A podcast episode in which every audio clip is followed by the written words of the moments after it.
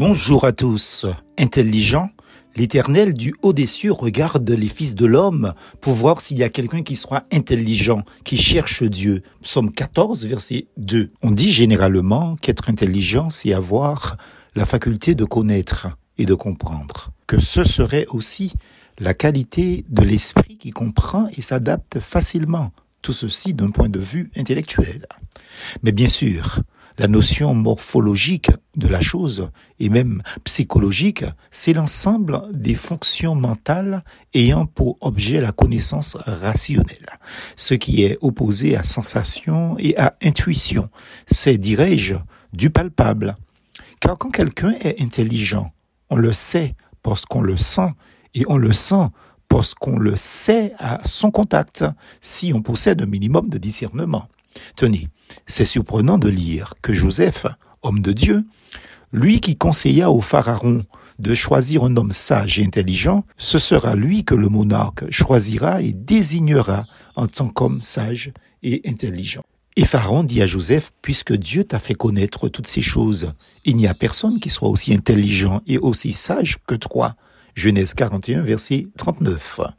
Mais depuis, beaucoup d'eaux sont passées sous les ponts, et comme dit le chant de Francis Cabrel, et puis après, plus rien. Il y a certaines personnes qui se croient intelligents, mais se croire intelligent ne fait pas de vous un intelligent, c'est surtout démontrer sa stupidité, et la preuve évidente qu'on en est loin, mais très loin.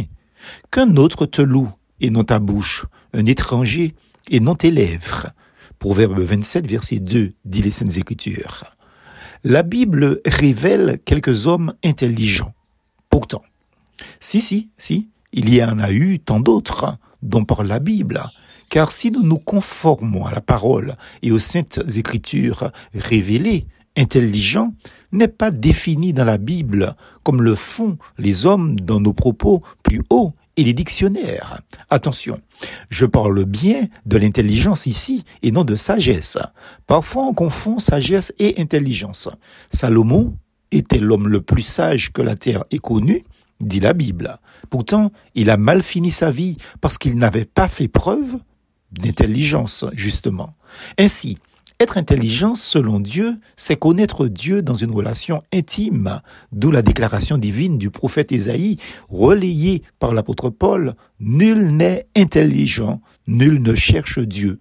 Romains chapitre trois, verset onze. Parce que certains sont instruits, selon les hommes de ce monde, dans un cursus académique, ils se pensent intelligents et racontent n'importe quoi à qui veut bien sûr l'entendre. Ne dit-on pas qu'au royaume des aveugles, les borgnes sont rois? Dieu décrit sa pensée sous ces individus, dans son portrait de l'impie, l'insensé ou le fou, dit en son cœur. Il n'y a point de Dieu. Psaume quatorze, verset premier. Franchement, pour une fois que je suis d'accord avec une déclaration profane, voire le flyer joint, je crois que cela mérite de le souligner ici. Mais il y a un mais. Oui, un bigidi mais, quand même, à cette déclaration sur l'intelligence.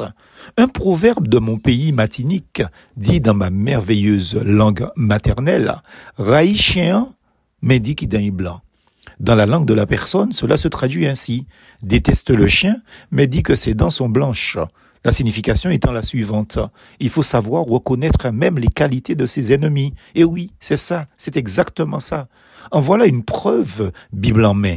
Alors que les autorités au pouvoir avaient envoyé arrêter Jésus, voilà ce qui nous est dit. Ainsi, les huissiers retournèrent vers les principaux sacrificateurs et les pharisiens, et ceux-ci leur dirent, « Pourquoi ne l'avez-vous pas amené ?» sous-entendu Jésus. Les huissiers répondirent, « Jamais homme n'a parlé comme cet homme. » Jean chapitre sept, versets quarante-cinq et quarante-six. Autrement dit, ils reconnaissaient en Jésus non seulement un enseignant hors pair, mais aussi un homme intelligent.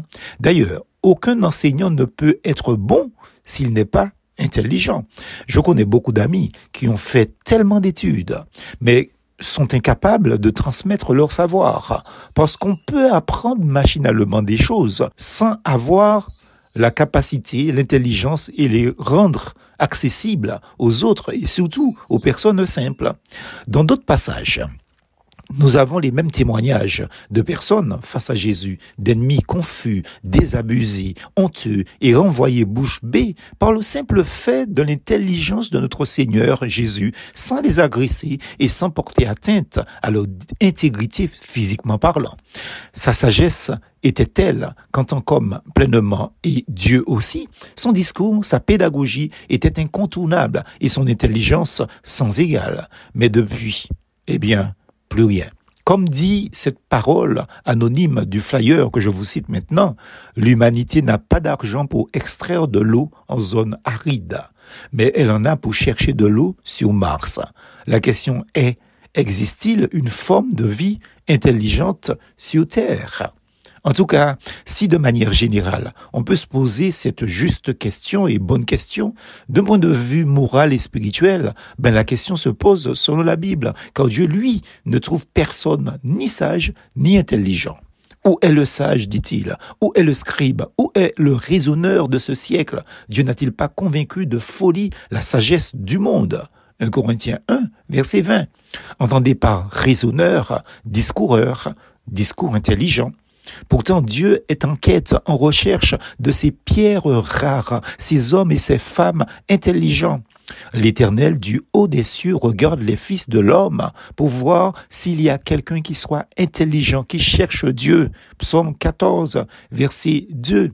Ben voilà ce qui rend un homme intelligent. C'est son aptitude à rechercher Dieu et à ne pas se prendre pour le nombril de la terre en racontant des bobards par-ci et par-là. Certains grands hommes de ce monde ont eu le mérite de chercher Dieu avant de mourir.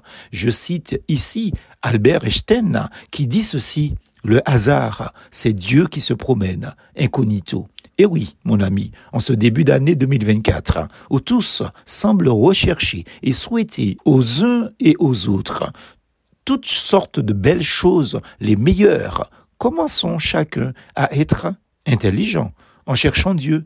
Et là, ce n'est certainement pas incognito qui s'adresse à toi par cette méditation. Plus fausse, Ange Jési.